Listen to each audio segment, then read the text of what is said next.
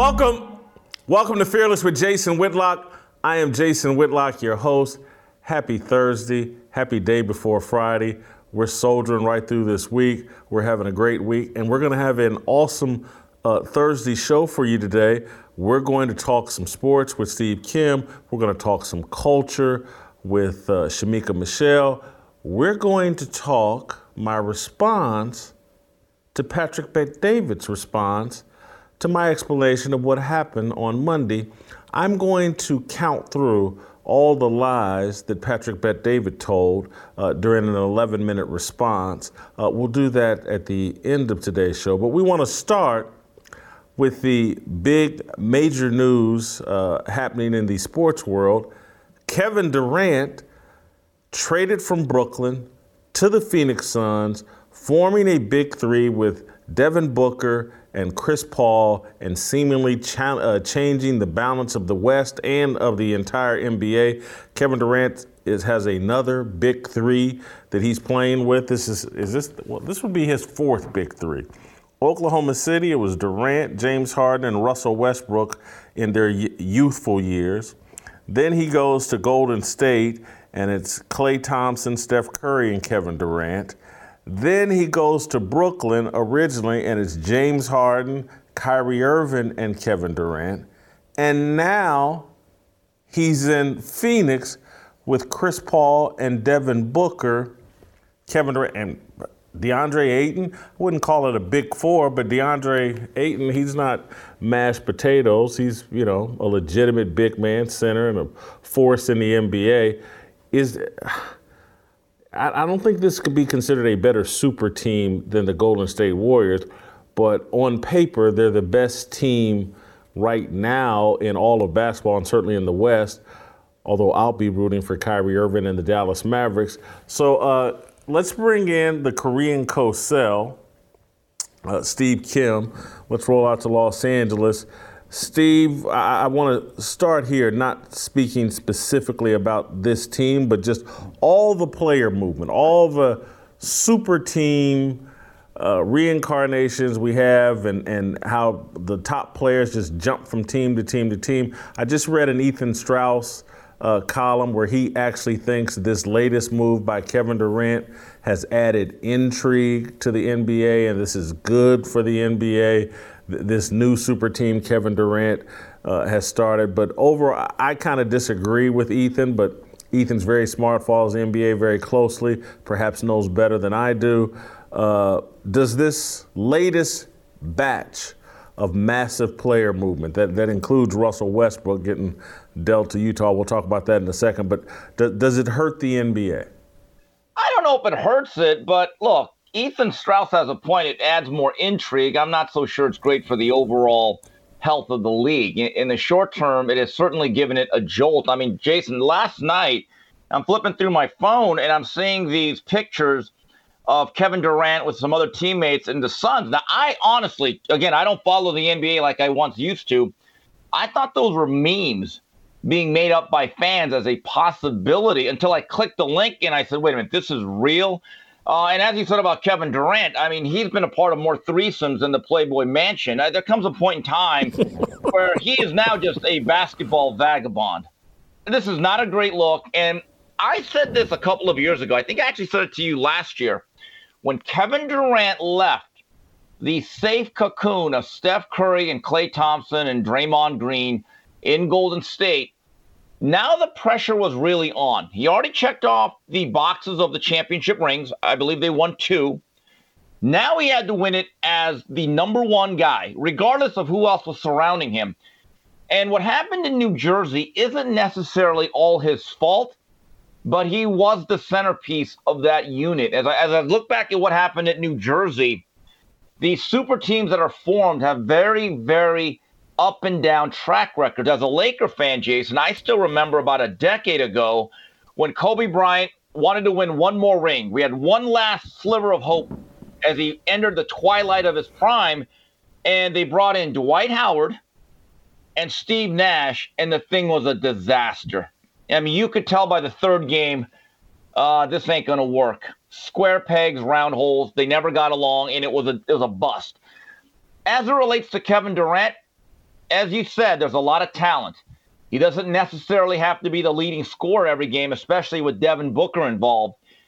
If he cannot lead that unit to at least an NBA Finals run, we got to reevaluate just what is Kevin Durant other than a really, really gifted scorer. I, well, I, I would, I do expect them to make it to the finals. They, they, they just, in my view, don't have a weakness. I think they have a very good head coach in Monty Williams. They got a solid point guard. Look, there's almost an argument to be made that Chris Paul has more at stake oh, if yeah. he can't win a championship with Kevin Durant as their best player, the, you know, one of the best scorers in NBA history. Devin Booker, a guy right in the prime of his career, a, definitely a shot maker and a scorer. Th- this puts a little pressure on Chris Paul.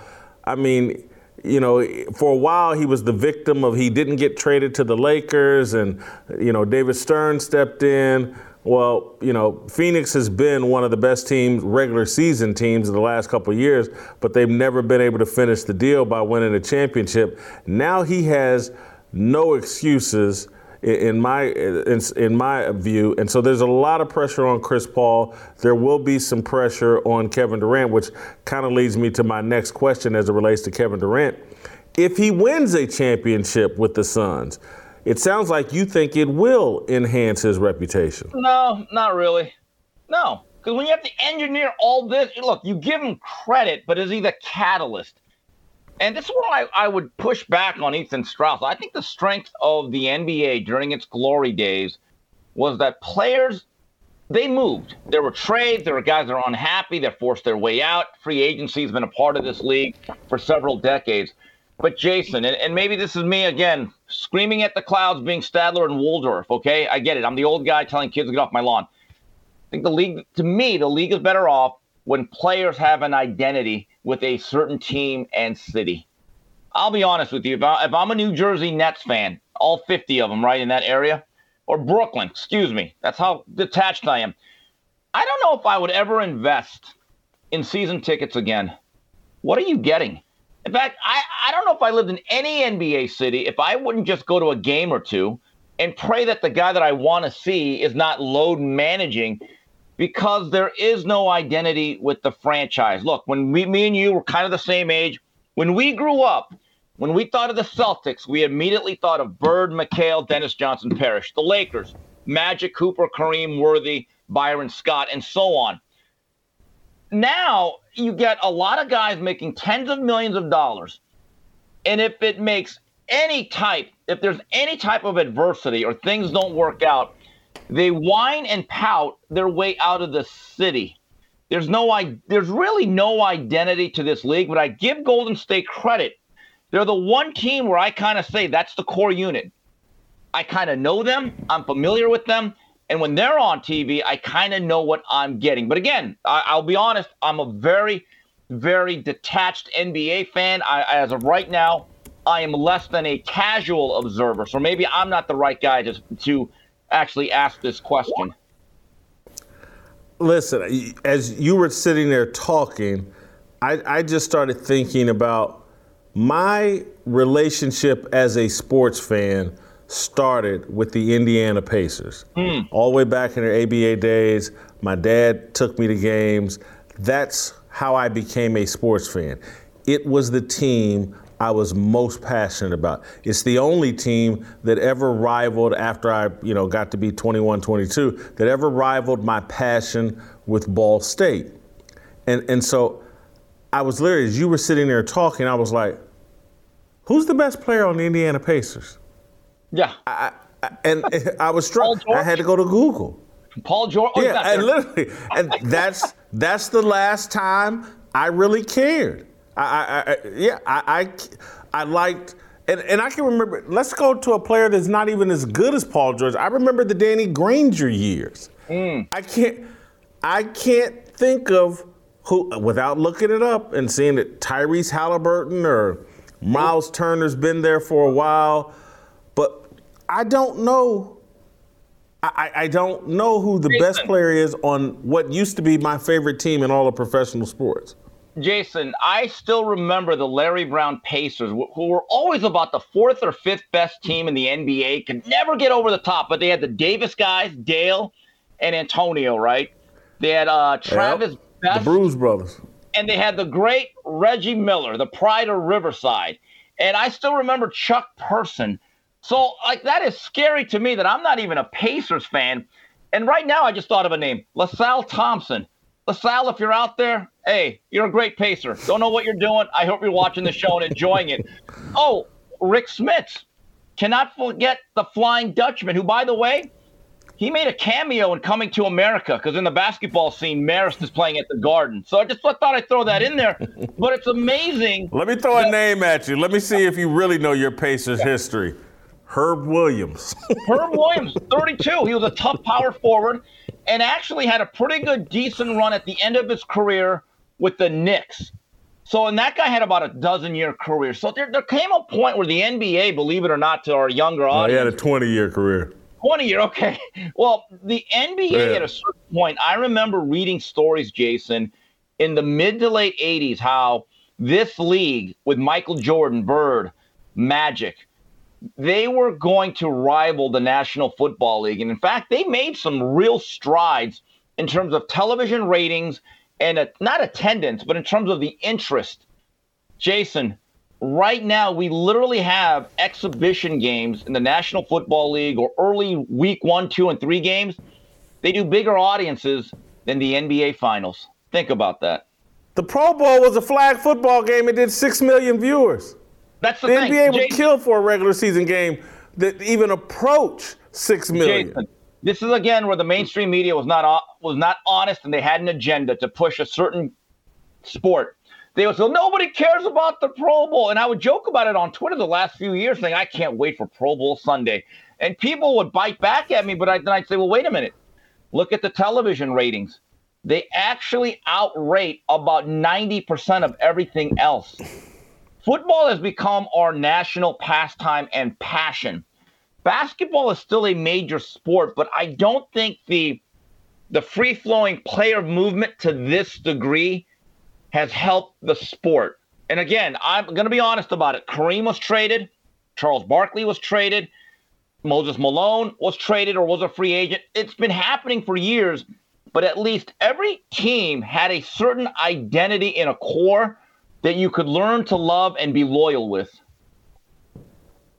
Yeah, we certainly don't have it now. And, you know, gone are the days of Reggie Miller, and you, you think of, uh, we just don't have that. And, and I blame LeBron James for that. And that, that, that again, if we, if, if we went back to the conversation we had yesterday about LeBron's hundred, or breaking Kareem's record or whatever, and people want to make this argument he's somehow in the same classification of Michael Jordan he has left the game in a worse place than what he inherited.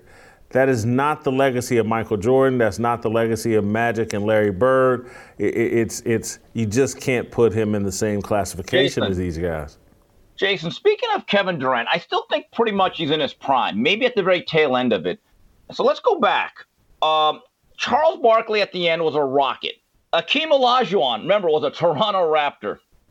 Patrick Ewing was the Seattle Supersonics. So there's always like that time where a great old NBA veteran says, you know what, I want to earn one more paycheck, make the circuit around the league, have some more fun before I have to spend time with the wife and kids. Let me just play this out. But I don't expect a player the caliber of Kevin Durant, who's probably what, a top 12 to 15 player in their prime to already be on their fourth team that just boggles the mind that a guy that good, who's not just playing out the string like Johnny Unitas as a Charger, is on his fourth club. It, it doesn't look right, doesn't feel right, but that is the modern day association. Uh, there was another trade. Really?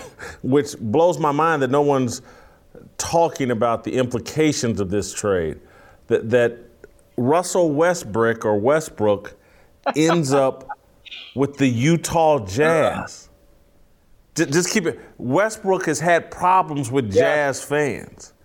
Westbrook is is you know likes to play the race card and you know is is a bit of a social justice warrior. How's he going to like it out there in uh, Snowflake City, or I mean, I'm sorry, Salt Lake City? How, how's he going to fit in in Snowflake City, Utah? I, I, at some, he's going to play the race card and get pushed out of there, balled out, or maybe they will. But I, I, I just don't see Russell Westbrook and the city of Utah that being a good match. Didn't he have a situation, and I believe it was during the playoffs, and maybe his last days at OKC? I forgot what team.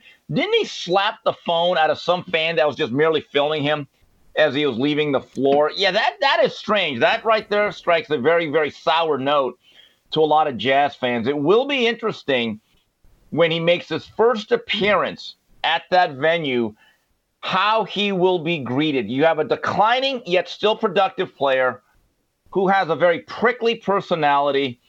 Um, I don't think has ever been the most fan friendly guy. I mean, you saw him shun that little kid that asked for his autograph in front of the hotel lobby a couple weeks ago. Th- this is going to be a very, very interesting social experiment.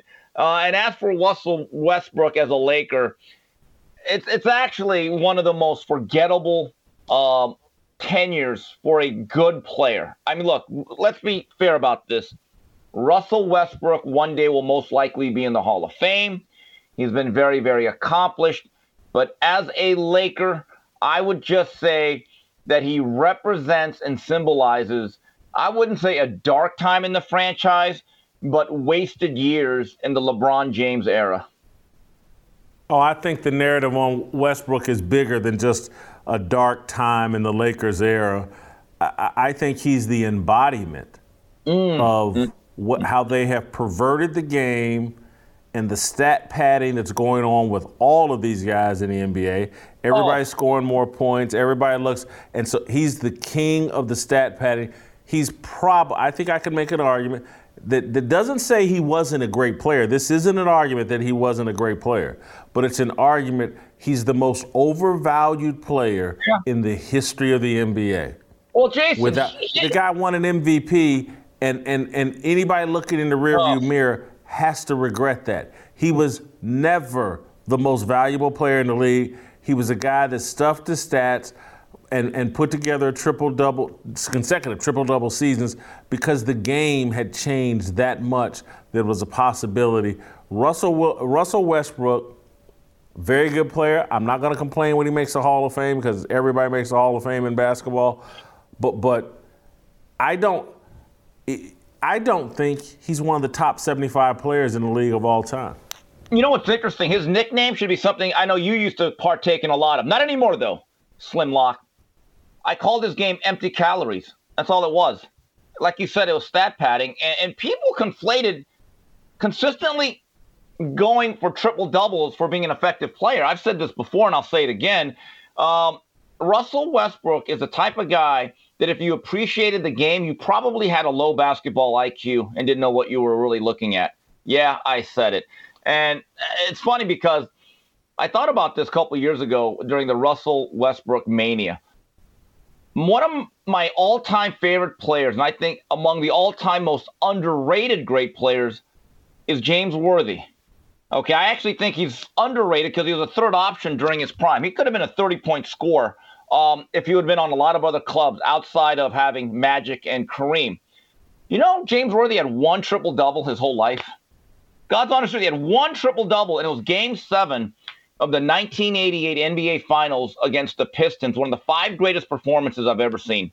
I mean, for him to go through a gauntlet of Rodman, Salley, Edwards, Laimbeer, and the, the scratch and claw and I think he had like 36 points, and then the other he had like 11 assists, 10 rebounds. It's the only time he ever got a triple double. So, and if anyone ever tells me, well, Steve, who's a better player, James Worthy or Russell Westbrook, to me, it's a rhetorical question. It's a ridiculous question. I don't think there's any doubt. Yeah. And, I, I'm, I'm not some crazy Russell Westbrook hater. I'm just someone that, because when, when, when Westbrook won the MVP, I wasn't upset. I, I don't know if I was a super fan, but I wasn't upset. I look back now, now that I understand how the game has been perverted and how easy it is to pad stats, and, and he's going to have to live on his legacy that Kevin Durant ran out of OKC because he didn't want to play with him, and LeBron James was tired of him in LA and wanted him dusted there. Th- these guys liked Westbrook personally, but they hated playing with him. How can someone who who that consistently people had a problem with playing with him ever be the MVP and really yeah. ever be considered uh, one of the all-time great in the top 50, 75 players? Just no way. Guys don't like playing with him. He doesn't know how to play in a winning fashion, and that matters. And and that's why again I call the most overvalued player in the history of the NBA. That does not mean he had no value. It just means we overestimated his value greatly. Uh, Steve, I want to move on to uh, a topic near and dear to your heart as a you. You can give uh, can you give half the you right now? You, I you want to give the other half of the you as we talk still, about just just still, just just yeah, yeah, just half of the you. Uh, have we we've lost the visual? Does that mean anything or no? I'm here. oh, okay. All right, we'll just pick back up. So, uh, one of your favorite Miami Hurricanes, and mm. well, Warren Sapp's probably my favorite Miami Hurricane, but the playmaker Michael Irvin is right there. He's in hot water again, uh. and I mean, I'm t- I love Michael Irvin. I, I believe he's a man well intentioned with a good heart. Uh, you know, he just lacks some personal discipline. I don't want. Some woman has filed a complaint uh, about an interaction she had with him uh, at the hotel in Arizona in preparation for the Super Bowl. The NFL Network has sent him home. Uh, the playmaker initially said he didn't even remember engaging with the woman. They showed him a videotape. You know, these hotels all have cameras. And, and he did engage with her for a very short time. He doesn't seem to remember what he said. Uh, he told uh, 105.3 in Dallas, honestly, I'm a bit baffled with it all. This all happened in a 45 second conversation in the lobby. When I got back after going out, I came into the lobby and I talked to somebody. I talked to this girl. I don't know her, and I talked to her for about 45 seconds. We shook hands. Then I left. That's hmm. all I know. At some point, he said something about he had he had been out drinking, and that may be why he doesn't remember. Uh, Steve, I'm gonna I'm gonna go from your playbook and and say this kind of reminds me of a, a Jodeci type moment. I don't know if you remember the great Jodeci album, the show, the after party, the hotel. Hmm. Uh, that's what this reminds me of. And the, on that album, it had one of, you know, this was when I was more in the world. It had one of my favorite songs of all time, Freaking You. So I'm wondering if uh, that's what Michael Irvin uh, perhaps said uh, to the woman in the hotel was, you know, all I do is think about freaking you. Uh, perhaps that's what was said. Anyway, Michael Irvin gets seems to get in one of these dust ups every other year or so, and I just think the NFL network said they had their fill. They sent him home. He survived a, a lot of these dust ups. Do we think this could be the end of the playmaker uh, as, as a broadcaster at the NFL network? Well, I, look, we, first of all, he deserves his due process. Now, I don't know if this is really a legal issue, but I would be curious to see that tape of the interaction and really find out what was said. Did they actually shake hands? And I would, again, I don't want to sound insensitive, but it's just propositioning somebody if that's what he did. Is that illegal? Is that worth someone's job?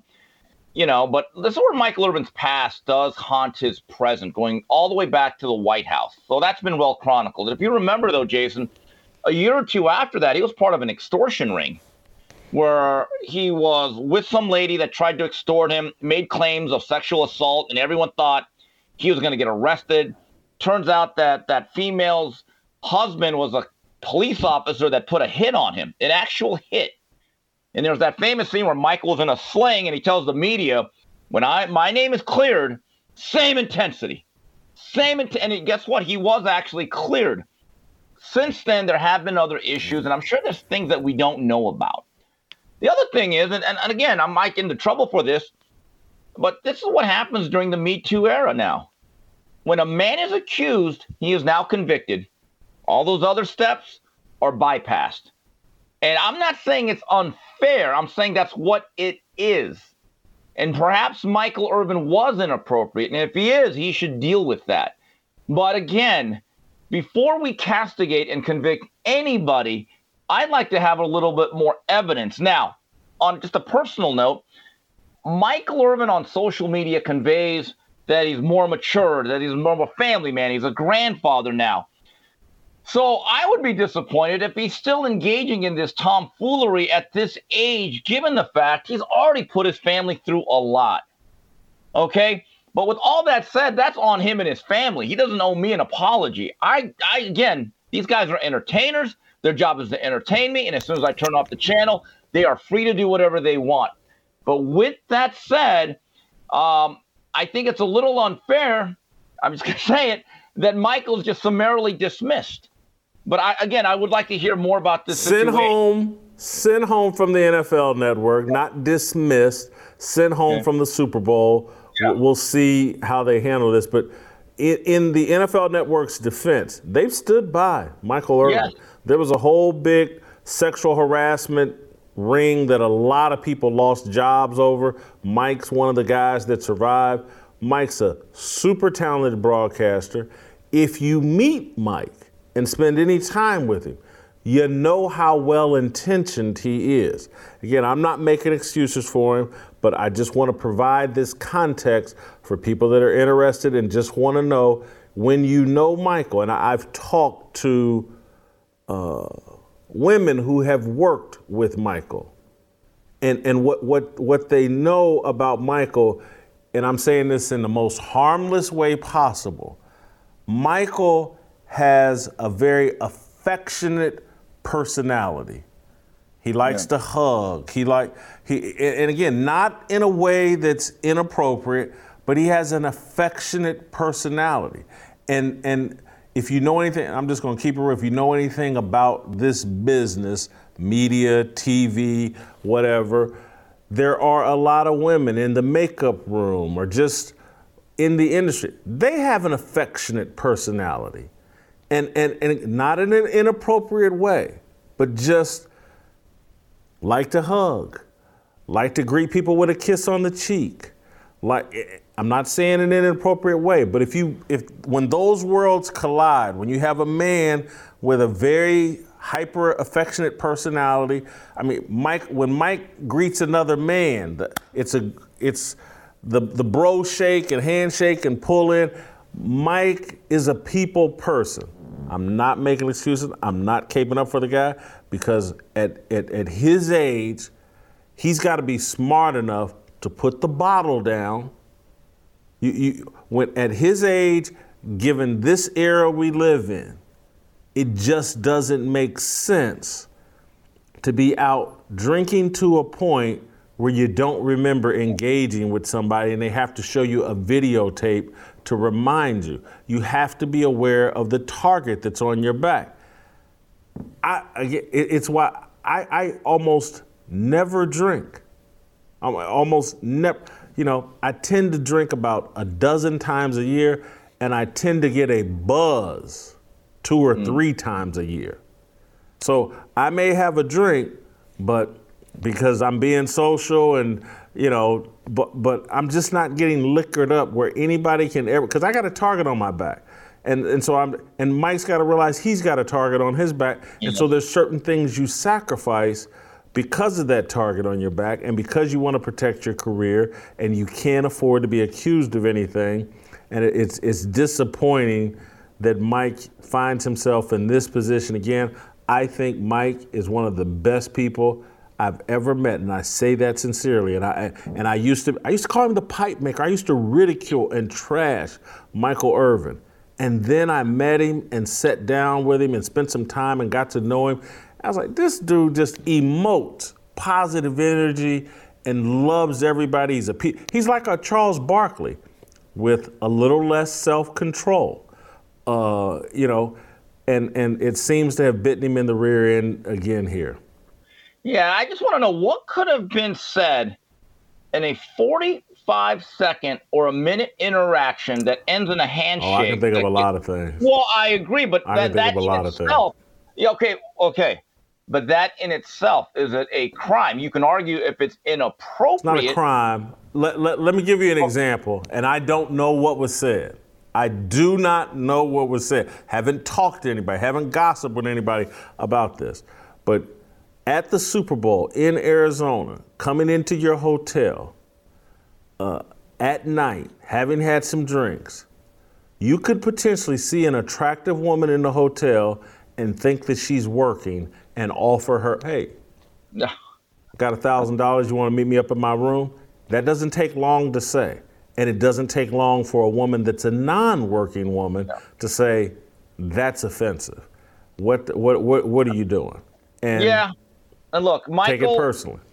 Michael is addicted to certain things. Uh, if you've ever talked to someone that was in Dallas during that era in the early to mid 90s, and I know people that were directly involved with the White House. The stuff I'm just telling you, it's some of the wildest. You thought the Cowboys were exciting on the field? Off the field was the real story, which I think will soon be told in several forms that I know of.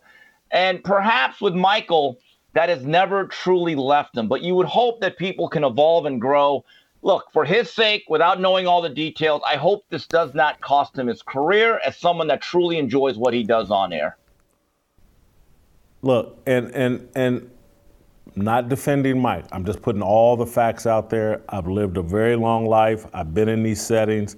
I I, I, I just the I hate to I, I, I gotta say it. It's just factually true. I'm not trying to disparage say the woman. It. I'm just saying but she could be a predator in terms of there are women smart enough to know, oh, it's Super Bowl week, bunch of wealthy guys with money, they come out here and get liquored up.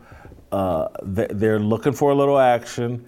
If I can bait one of them into making a mistake, yeah, complain, and now all of a sudden, in order to clean it up, there are people like, oh, I got a job. Let's say at the NFL Network, let's say they pay Mike two million dollars a year and let's say he does the math and says, $100,000, this goes away, uh, and, and she's happy and says, nope, nope, it was just a misunderstanding, and I get to keep my job. Yeah. She's, you know she's a 45 second interaction has made her 100K in hush money. Yeah. Not saying that's what's happening. I'm just putting all the possible scenarios out there. You know what Michael needs to do? Or a lot of other people in his position.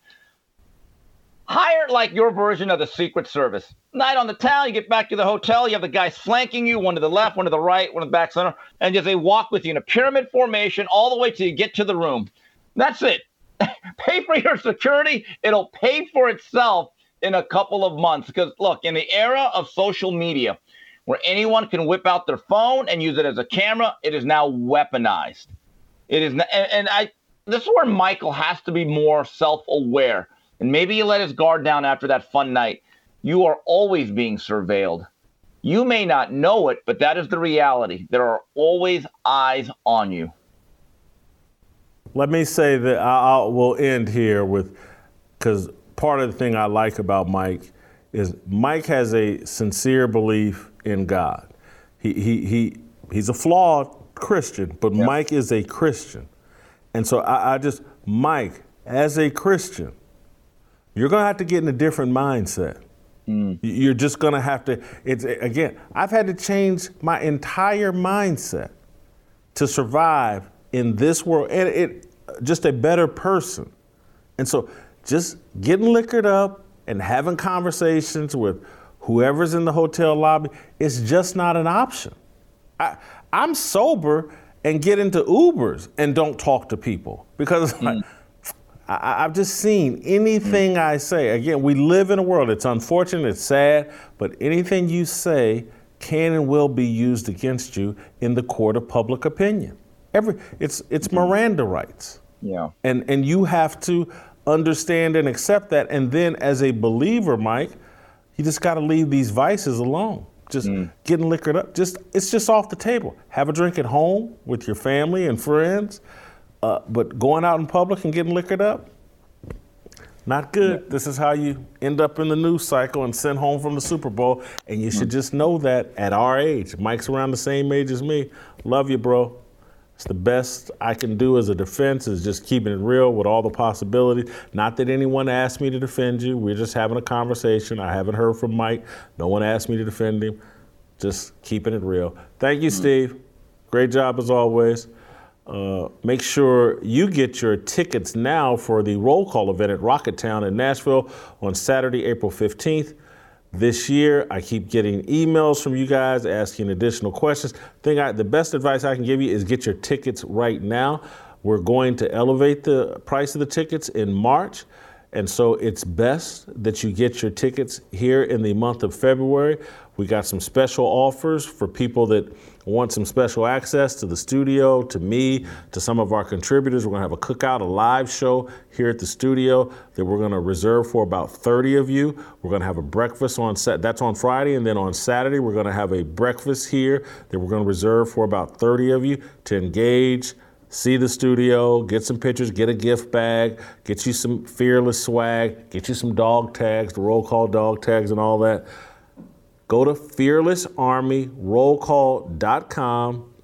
It's going to be a terrific event. I just heard this morning, and and I just heard this morning. I, I don't know if I should, but a dude in South Korea wrote me a long email. I'm not going to call his name or whatever, but wrote me a long email, and I, I don't know what to. You know, people are obviously people know that I'm a soft touch or something, but he wants to come in from South Korea, says he needs it, says his family needs him to be here, and and but he wants some help because of the expense and coming in from South Korea. But I love the emails. I love to hear from you guys.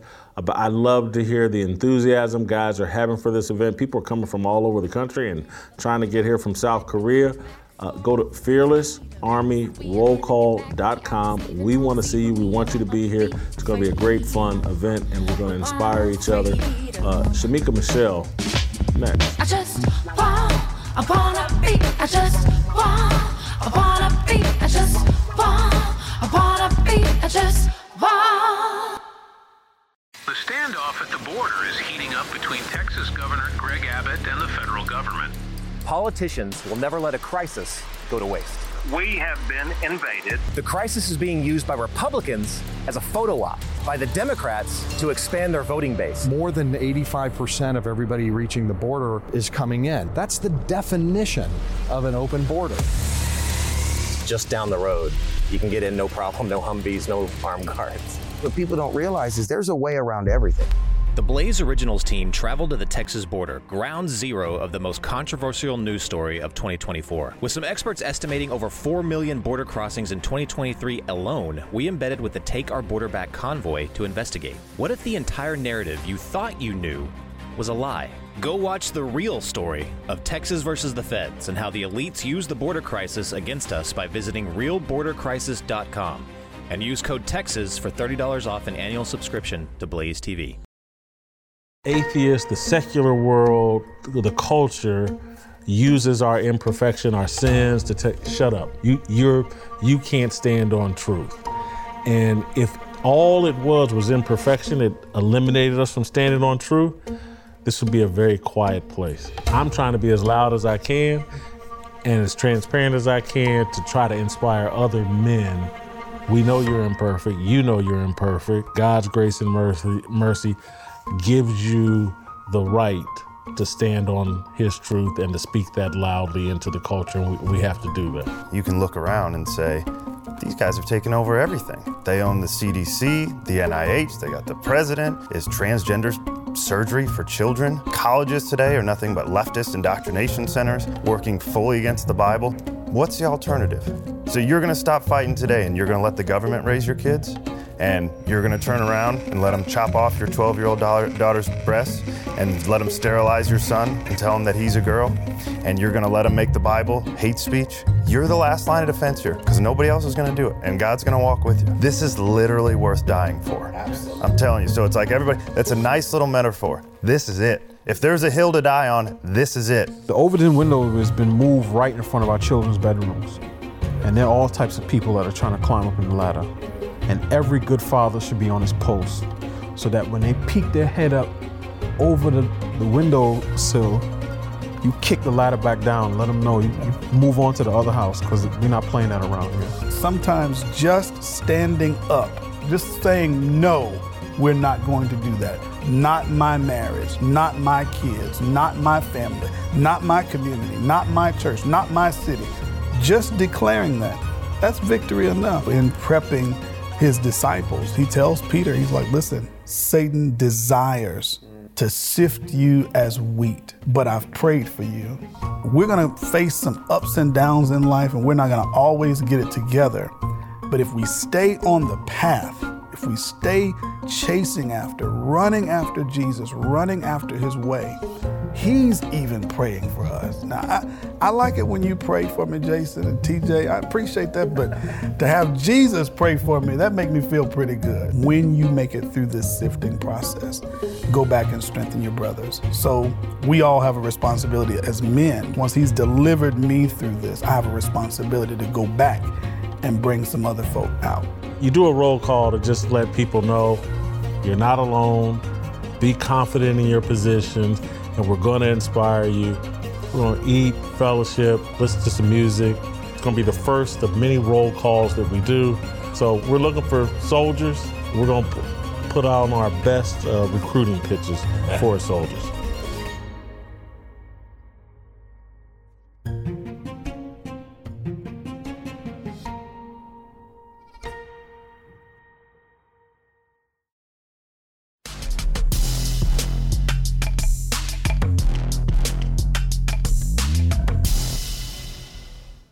All right, welcome back.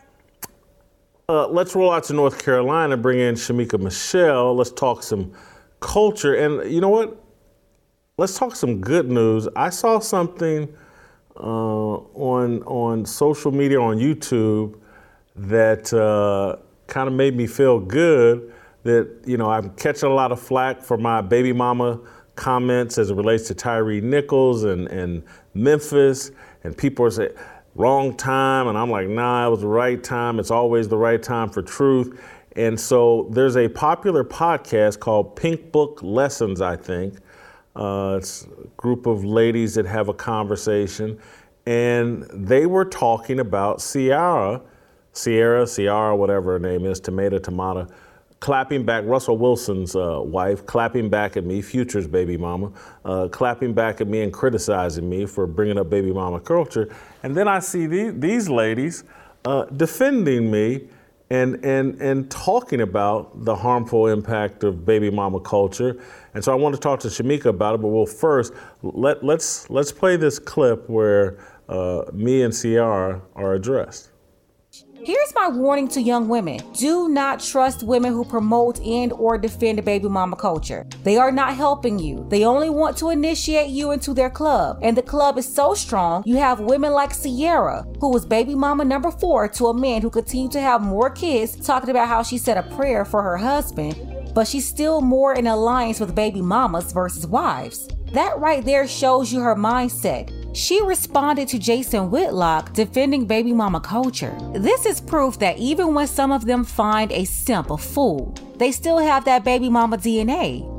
This is somebody's wife defending baby mama culture. She's not holding herself accountable. She's not talking about how she redeemed herself. That's because she really didn't do anything to redeem herself. She only got involved with a man with less experience, little to no experience, really. And I can't say that she took advantage of him because he's a grown man. That's his decision. But trust me, she is going to definitely make him pay for that one day. You got her BFF Lala out here talking about her miserable married friends. Who is she talking about exactly? Found it very interesting and, and inspiring because I know there are women and men that want to have this conversation. They know how necessary this conversation is. And social media and corporate media are all rigged to make you believe, oh, this is beyond the pale. How could Jason Whitlock say that? How could he? And, and then all of a sudden, if you tap into the real world, this is the exact conversation women, men, black people are having. No one thought it was inappropriate. Everyone thought, like, yeah, this is the perfect time to talk about it. It's always the perfect time to talk about doing the right thing. So I, I, I love the comments. I, I, I you know, to, to know there are more women out there like Shemeka Michelle uh, is inspiring and hopeful. And so, Shemeka, uh, what, what, did you think of uh, what you saw from the Pink Book Lessons podcast? Jason, I enjoyed it. I haven't been able to find a video where she was actually on camera. A lot of the times it seems like she's just kind of narrating the video and telling her opinion. But I I loved it because she described herself as a millennial. So it just made me realize that there are young women out here that can see we were taught the wrong way to go. And I really appreciate it. Uh, I'm sorry, appreciated it.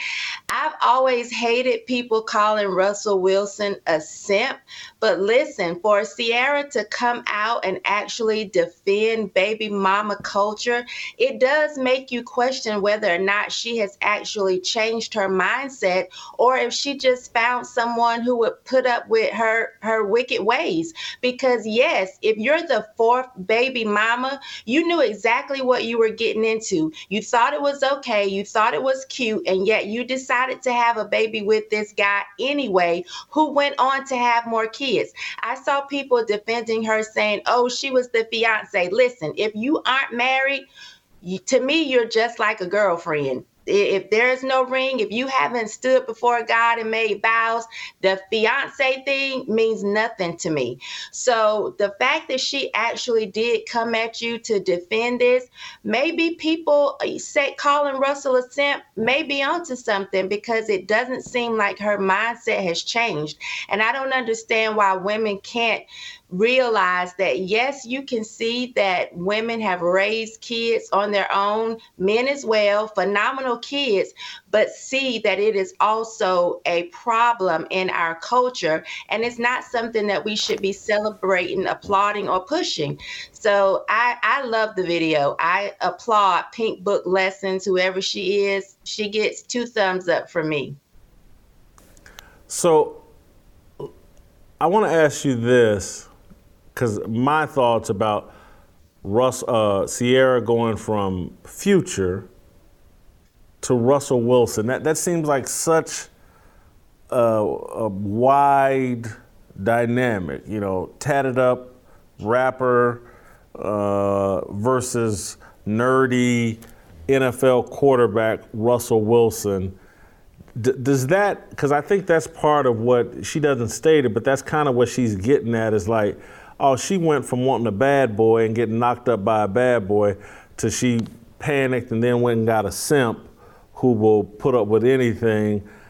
What, what do you think of, or, or it, do you think it's commonplace for women to maybe not have a type or ha- be into that wide of a variety that, oh, it could be the, the tatted up weed smoking rapper or it can be the nerdiest black quarterback I don't know since who, who since Urkel.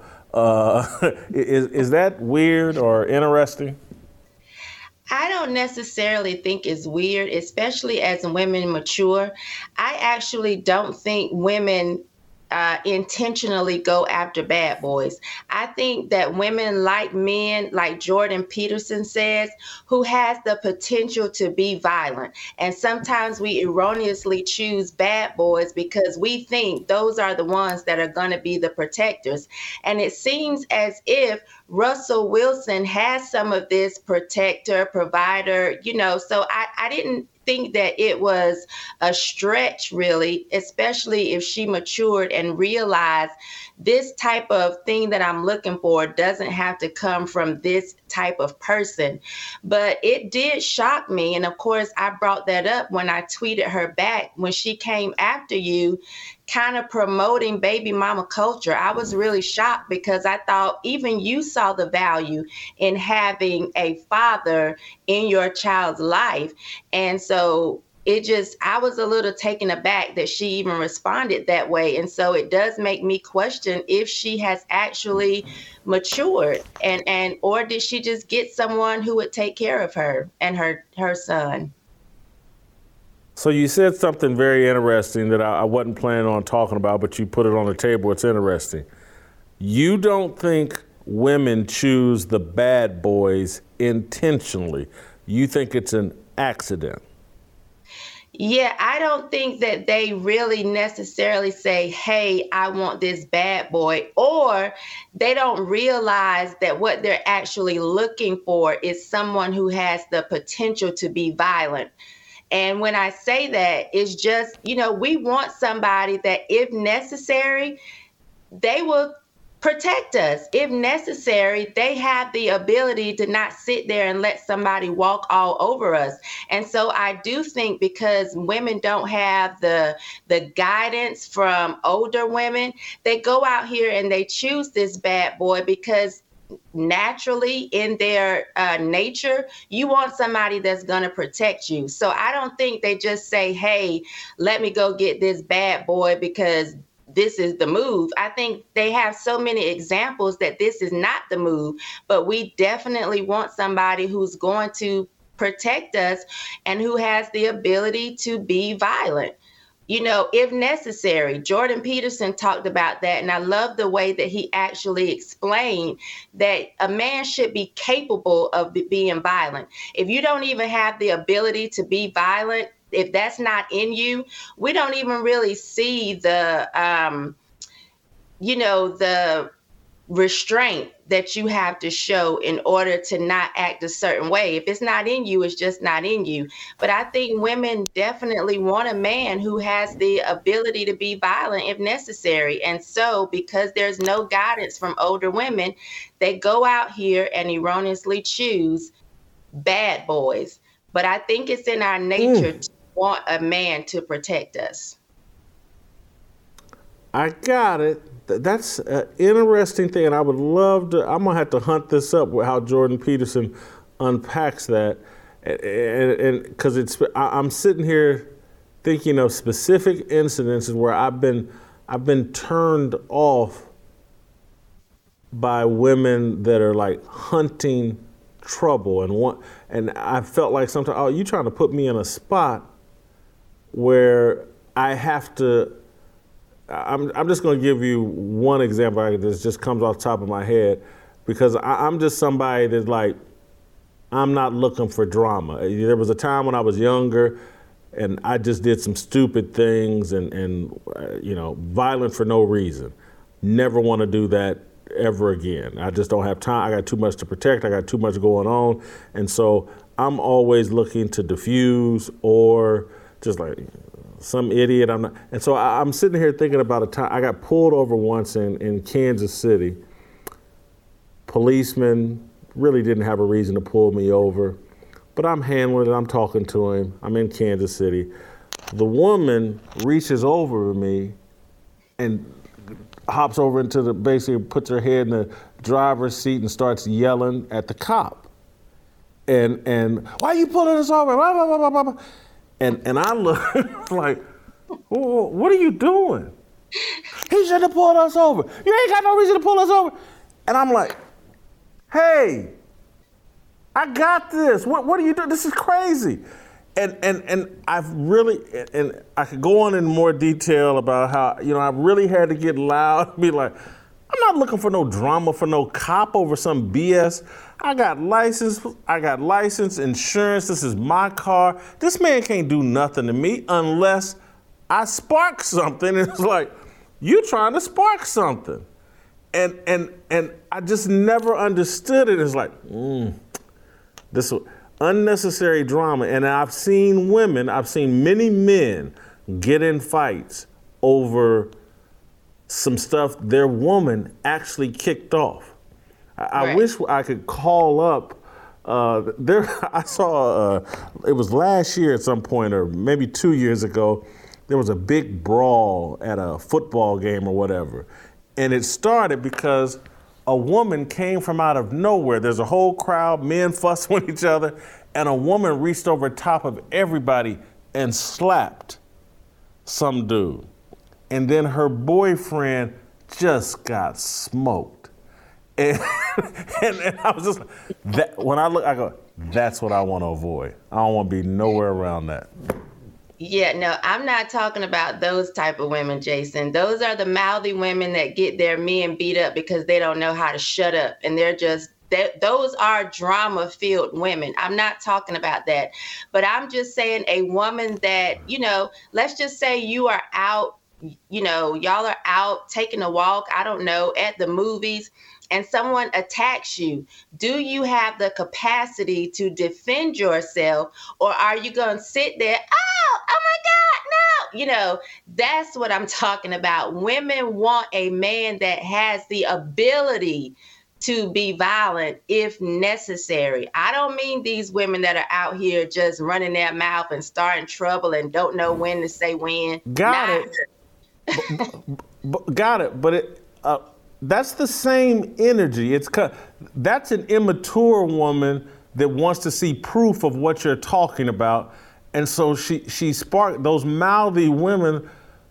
It's coming from the same place. I understand the distinction, but it's coming from the same place.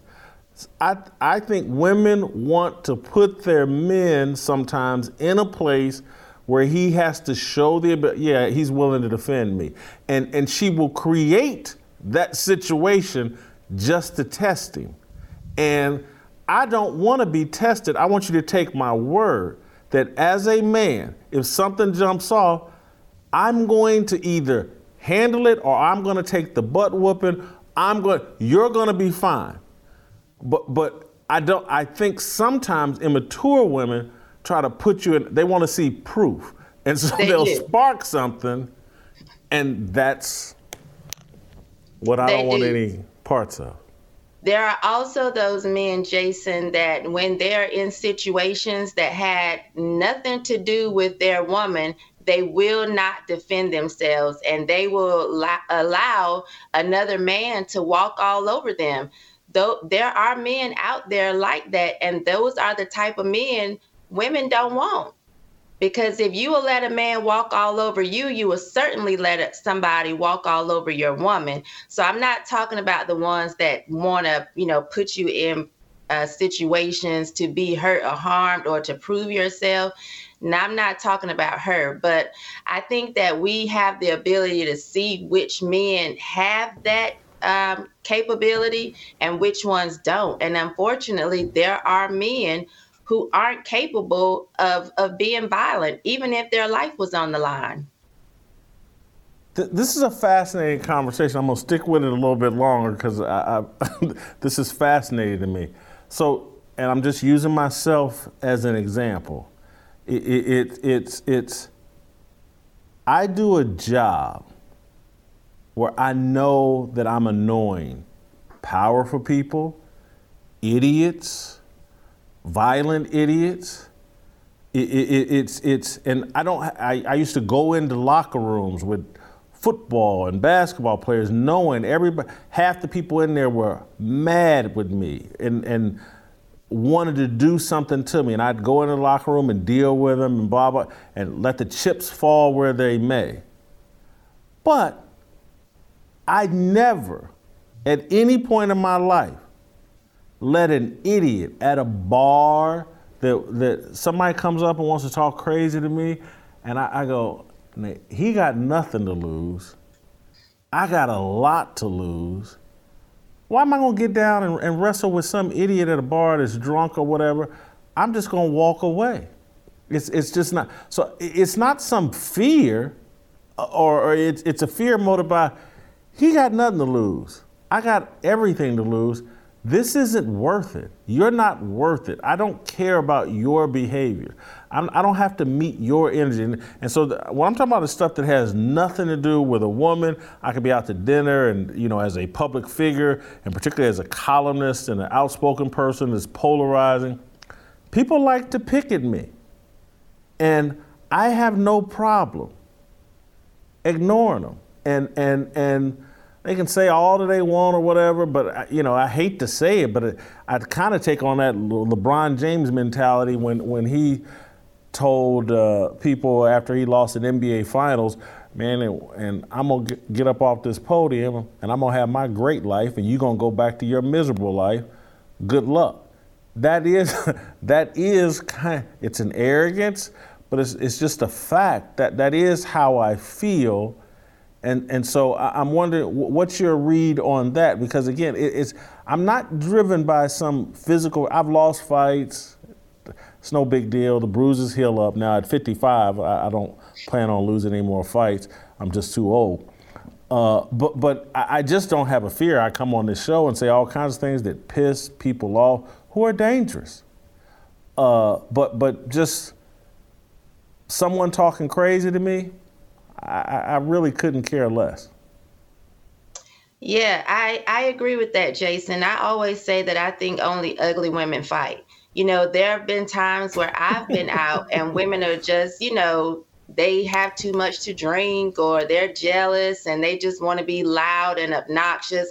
I'm not going to get into that. But I will tell you, there have been times when someone has threatened my kids I'm willing to throw them things for my children if I have to. And there was a time when a young man took my daughter to a secluded park, pulled her out the car, and threatened to kill her. Her dad stepped in and he was ready to protect her and be a dad. So I think there are sometimes times in life when you actually have to choose violence or be capable of choosing it, you know? And so again, I don't think I think I don't think this should be the, your way of life or living all the time just ready to, you know, throw down at the drop of a hat. Not that. But you do need to be capable at times in life of protecting you or the people that you love. And there are some men that just don't have it. I agree with you. I'm to tell one more story because you just may reminded me of something, telling the story about your ex-husband and, and, your daughter, and and I certainly agree with that in terms of like there there are things I'm willing to die for and over. Uh, and, and so I get that. But you just reminded me of a story when I was a little kid, and people probably can look this up. Uh, and I, I don't think I don't think we've ever, and this happened years ago, 30 years ago, or no, not 30, because I'm 55. This must have happened 45 years ago. uh, that there was a hostage situation. I lived at a place called Nottingham Village in Indianapolis, and we had a there was these apartments we had. They had a clubhouse where they had a pinball machine and stuff like that that me and my brother used to play at, and so uh, and it, it had an indoor swimming pool. And, and so me and my brother are over at the clubhouse, and some man uh, was talking, he was drinking and talked crazy and threatened me and my brother. I'm probably 11, my brother's probably 14 or 10 and 13, something like that. And it, it just felt scary and dangerous. He was drunk, threatened us.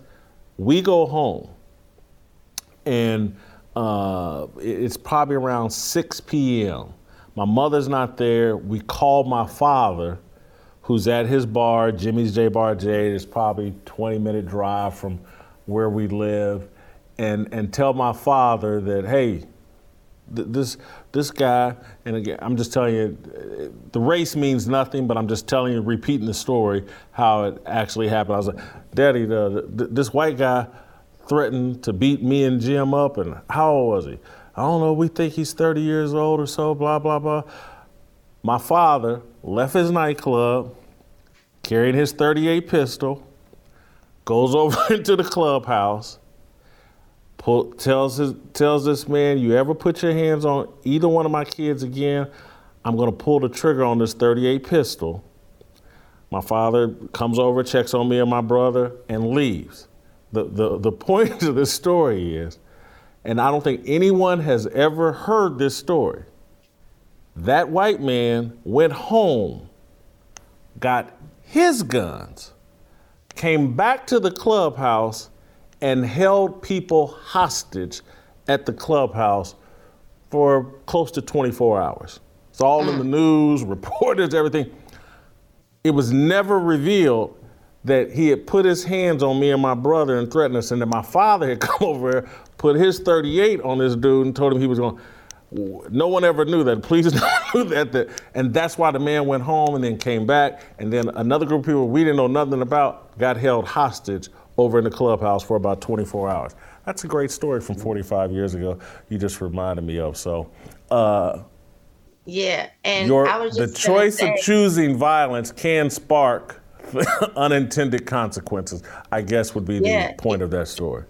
Yeah, it can, and sometimes you know that's what it takes in order to, um, you know, show someone don't do that again. I'm just thinking about my own situation with my daughter. You know, that's a, a risk you have to be willing to take sometimes. And what I will say in reference to young women that go out here, I know at 40, I have a friend who I've never seen be in an argument, a fight, anything. But I feel completely safe with him because I feel like he, if necessary, he would protect me.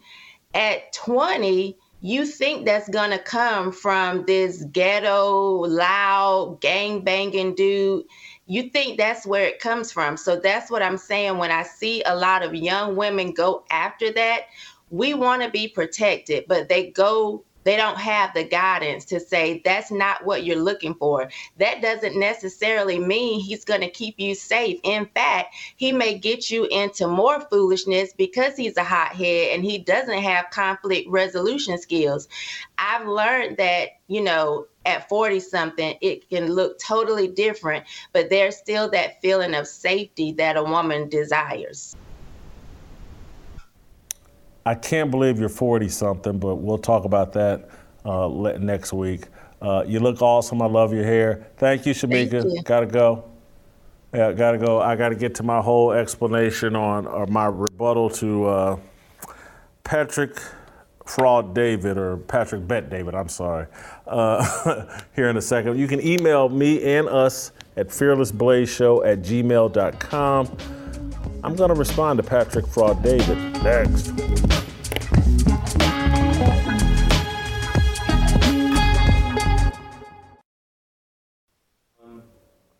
All right, welcome back. I'm going to take, uh, I'm not even going to call it my last crack. I'm just going to take another crack at fully explaining why Patrick Bet David is a liar he issued a 12 minute response uh, to what I explained happened to me on Monday and why I was upset about it. Patrick Bet David taped a show, I believe, on uh, Wednesday with his explanation, his recollection of what happened. He's very clever. He's a great used car salesman, probably a great used insurance salesman. I'm sure he's he's a good businessman because he's very slick and he's very clever. He's very good at telling small lies that most people can't recognize. And and look, I, if Patrick Bet David yesterday in his rebuttal had just come out and said, "Hey, look, you know what? Whitlock's right. Uh, we didn't handle that in an honest and in, in, in high integrity way. Regret it. Gonna move on." I'd have no problem. He didn't do that. He, he put together an 11 minute response filled with small little lies. And so I'm going to walk you through them. And it's not because uh, I want to be petty or that I want some beef. I, I really just want to put a stop to it and warn other people and and and and perhaps wake him up uh, to a better way of engaging with people and treating people with respect and honesty. So we're gonna play his 11 minute explanation. I'm gonna stop it from time to time and correct these tiny lies that all add up to one big lie. But we're going to hear out Patrick Bet David on this show, and then I'm going to correct the things that he says are inaccurate. Let's start at the very beginning, and I'll shout out when to stop. I think we'll stop about two minutes and 40, two minutes and 50 seconds into this first part of the soundbite. Let's play. Let me comment on something that happened this week. So on Monday, uh, we we had uh, uh, who was it? We had Roland Martin in the house. We did a podcast phenomenon. Had a really good time with them. Debate. All of it was great. But certain things happened. Yesterday, a Jason Whitlock reacted to a video that he made talking about uh, uh, what we do at Valuetainment, calling me names, a lot of different things. And he said the fact that he was invited on Monday, it was a setup to him because we were trying to get him, et cetera, et cetera. Let me kind of read you a story, tell you the story of what happened here with Jason Whitlock. So the first time, Rob, we invited Jason Whitlock was when? Uh, I believe the first time August of 2022. And you have the email of this. If you can zoom in so we can show the first email that went in. And we blanked out his email address. We just didn't want it. So this be is the first email that goes, and it says, "Hey, we would like to have you on to discuss your story, et cetera, et cetera." Patrick's ad- admiration for Jason Whitlock. I've liked this content for a long time. I think he does a good job, whether it's sports. He's got a show called Fearless with Jason Whitlock. So perfect. You send him a message. Uh, nothing happens. You send him another message. I think December of 14th, you send him another email to have him on the podcast. Correct. That's when we confirmed that he was interested in coming in. Yeah. Uh, and then from there, we decided we would figure out a good date. And this is the email that he showed in the video yesterday saying the fact that they didn't tell me anything. Now, I'm going to show you these emails so everybody knows because he showed the emails himself as well. Uh, thanks for getting back to me. The interview would cover Jason's career at ESPN, The Blaze, his show Fearless, da da da da da. Great. This is the email she showed yesterday, which the date on this is December 14th, right? Yep. Then after this, we schedule a time for him to be on the podcast on February 16th. Correct. Then you get back to him because February 16th, I'm either speaking in Vegas or Orlando next week. I have travel. So we asked to see if we can do it on another date. Simultaneously, when we're going back and forth, the Tyre Nichols uh, uh, tragic event takes place. So I say, I'd love to have somebody come in to have a show, and preferably, let's have a panel to be a debate from both sides of the aisle. Somebody that says, hey, even though the five cops were black, you know, it's still a, a systemic racism. Somebody that says, no, it's not. So we can have good banter there. You reach out to a list of names, one of them being Roland Martin. Roland Martin confirms with you when? February, uh, I believe, 6th. Well, yeah, he said he was going to be in town February 6th. Which is this Monday, Yes. this past Monday. Correct. Okay. So you do that. Then you go back to Jason Whitlock and you ask him if he can do it on February 6th as well. Well, we've initially offered him a few dates to Yeah. see if he could come at a different time because you were not going to be here for the 16th. He didn't respond back, so then I sent a follow up email and said, "Hey, we have limited dates because the other dates were booked with other guests. Could you do this date?" Which happened to be Monday, February 6th, and from there he agreed, and I sent the next email if you want me to show it. So uh, before you show the other email, this is the criticism that he gave to us that I want to, you know, kind of uh, explain to the audience what happened. So both show up here on the podcast. We have Roland who's running late uh, a few minutes. So our driver that was driving up, Rob, if you want to talk about the driver that was driving uh, uh, Jason, you tell him, hey, since Let- let's other stop guests here because I, I wasn't paying attention to the clock. Or, or, and so, Justin, if you could take, are we about two minutes and 50 in, or are we around the three minute mark? Because there's a couple things I, I, I want to explain. If someone can take, we're 315 in, all right. So I rolled past the 250 mark. So let, let me then say, let's go to 337 and stop. So let's go 20 more seconds. Going to be okay, bring him in here. Yeah, there was no oh, rush. Oh, you're off. Can't hear your audio. There was no. How about now? There you Yeah. go. There was no rush to be here at nine o'clock on the dot because our other guest was running late, so we're not going to be able to start at nine. So take your time getting here. Right. So then he gets here. So Jason's downstairs. Roland is upstairs. I walk up to talk. Yeah. There we go. The whole deal. So, first off, he says that they emailed in August and that there was no response. I never saw the email in August. The email did reach people at the Blaze.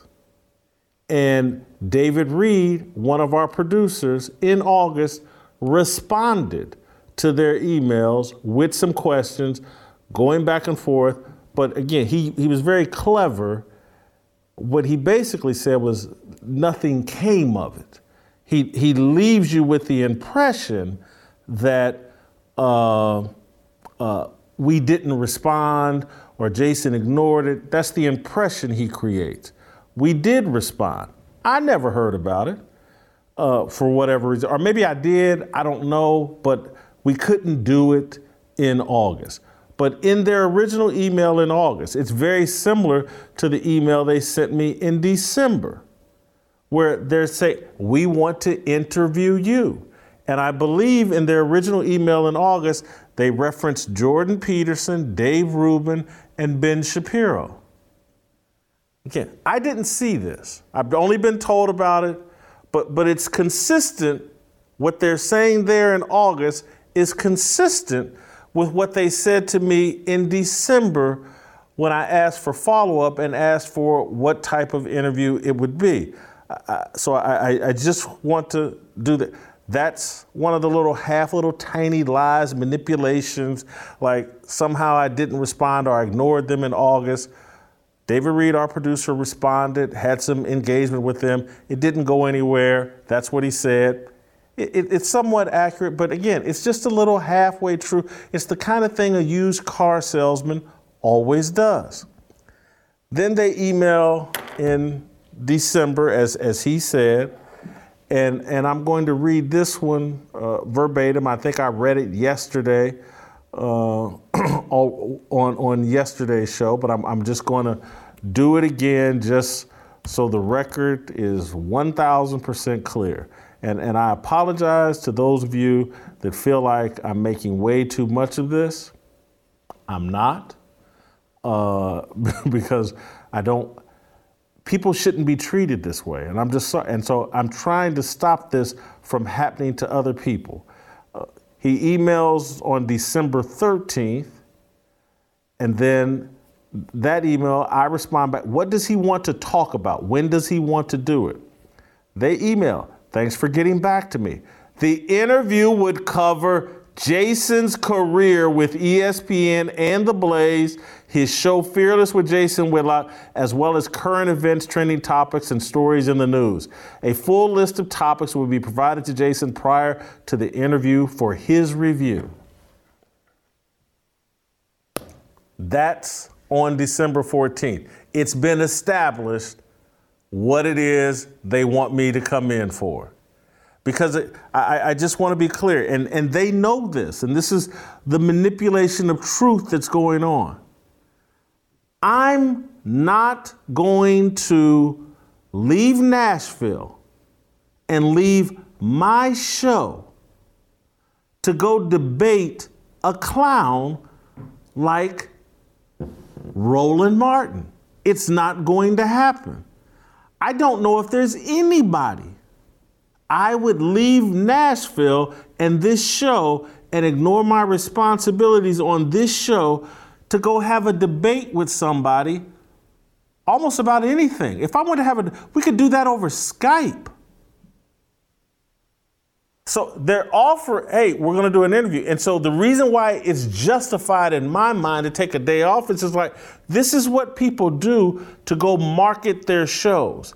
They go engage with other audiences and explain their show, explain their career, and try to entice people to listen to their show. It's part of the whole marketing process. That's what they know. He's not an idiot. He's been at this a long time. He's interviewed other people. He knows that's what they're offering and that that's what I have agreed to. Going to debate Roland Martin, and he said it himself after debating Roland Martin on his show. He said it himself. Roland You haven't answered a question in an hour and a half. We played that clip yesterday. You can go see it. Him saying, You haven't answered a single question in 90 minutes. I don't want to be involved with that. I've already had Roland Martin to my home in Los Angeles, and I explained this to this dude in Florida.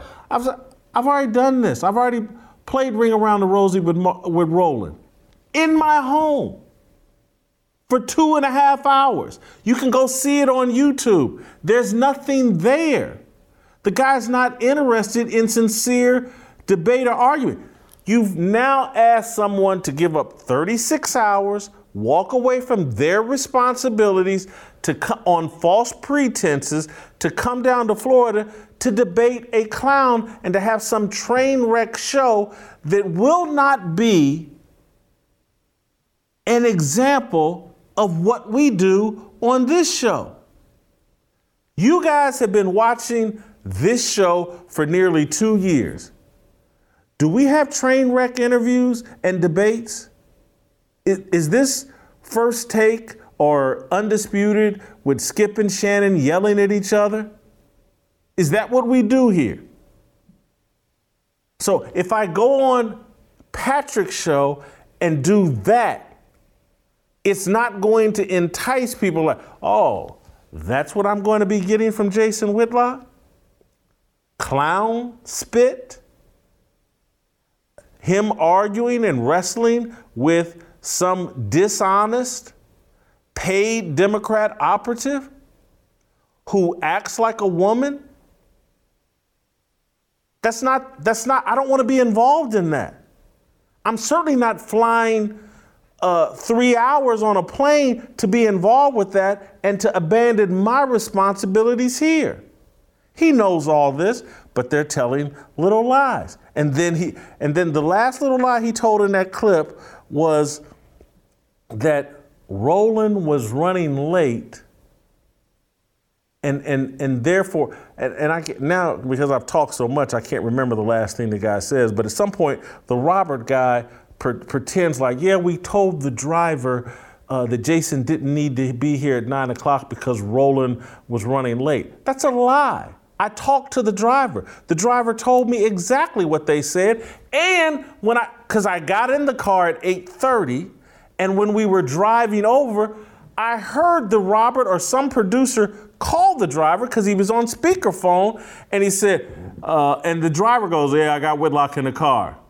And the, and the uh, guy says, Hey, uh, bring him around the back because, you know, uh, you know, we just need to come in, we just need him to come in from the back entrance.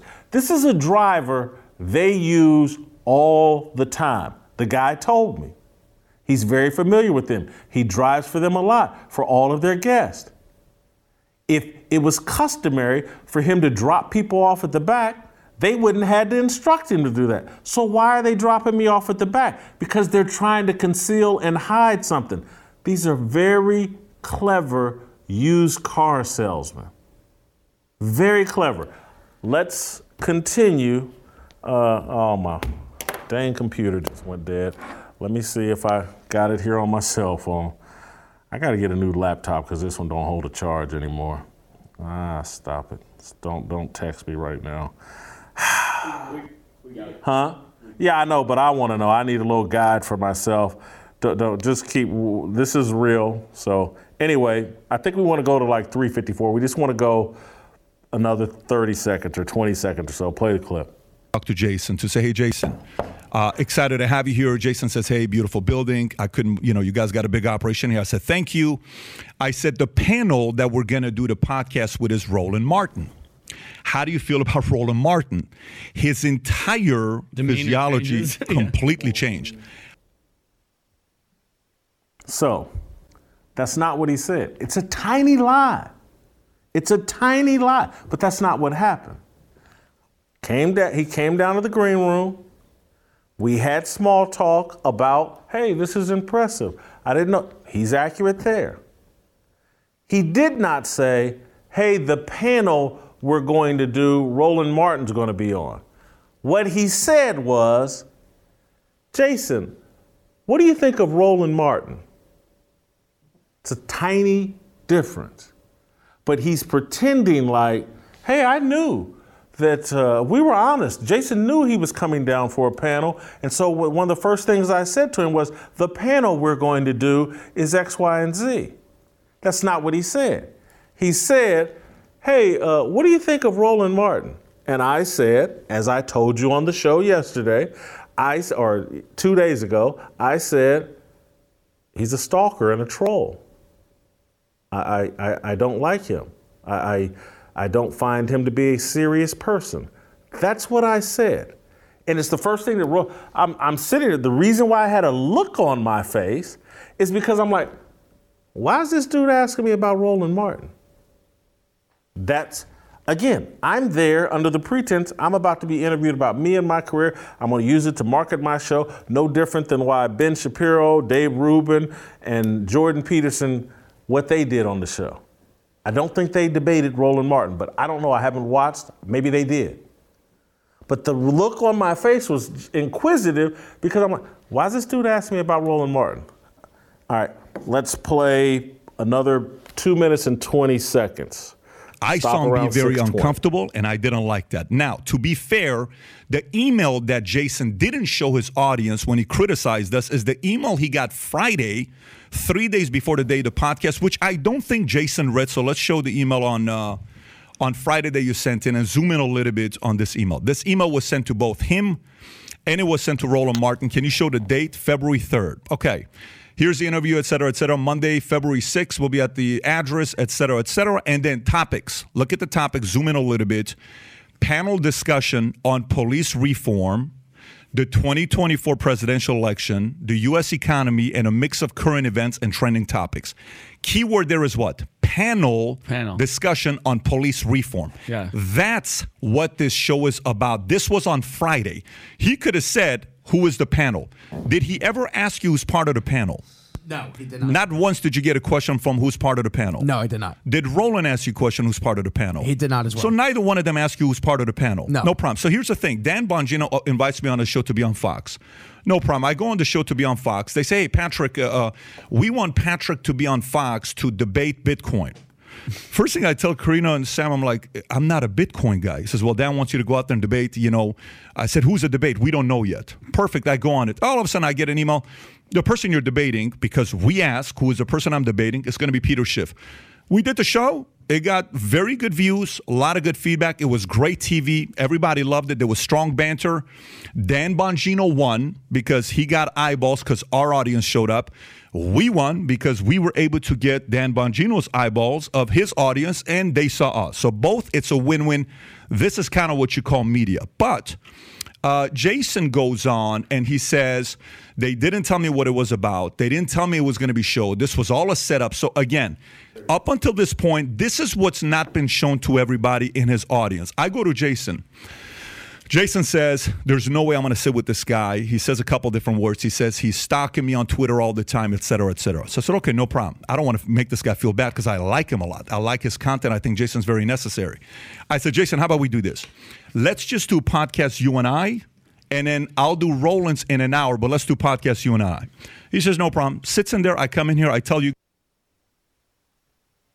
So, I, I want to go back to his email that they sent on February the 6th, and look how uh, l- look how we put it right here in the email. Look at the topics, blah blah blah.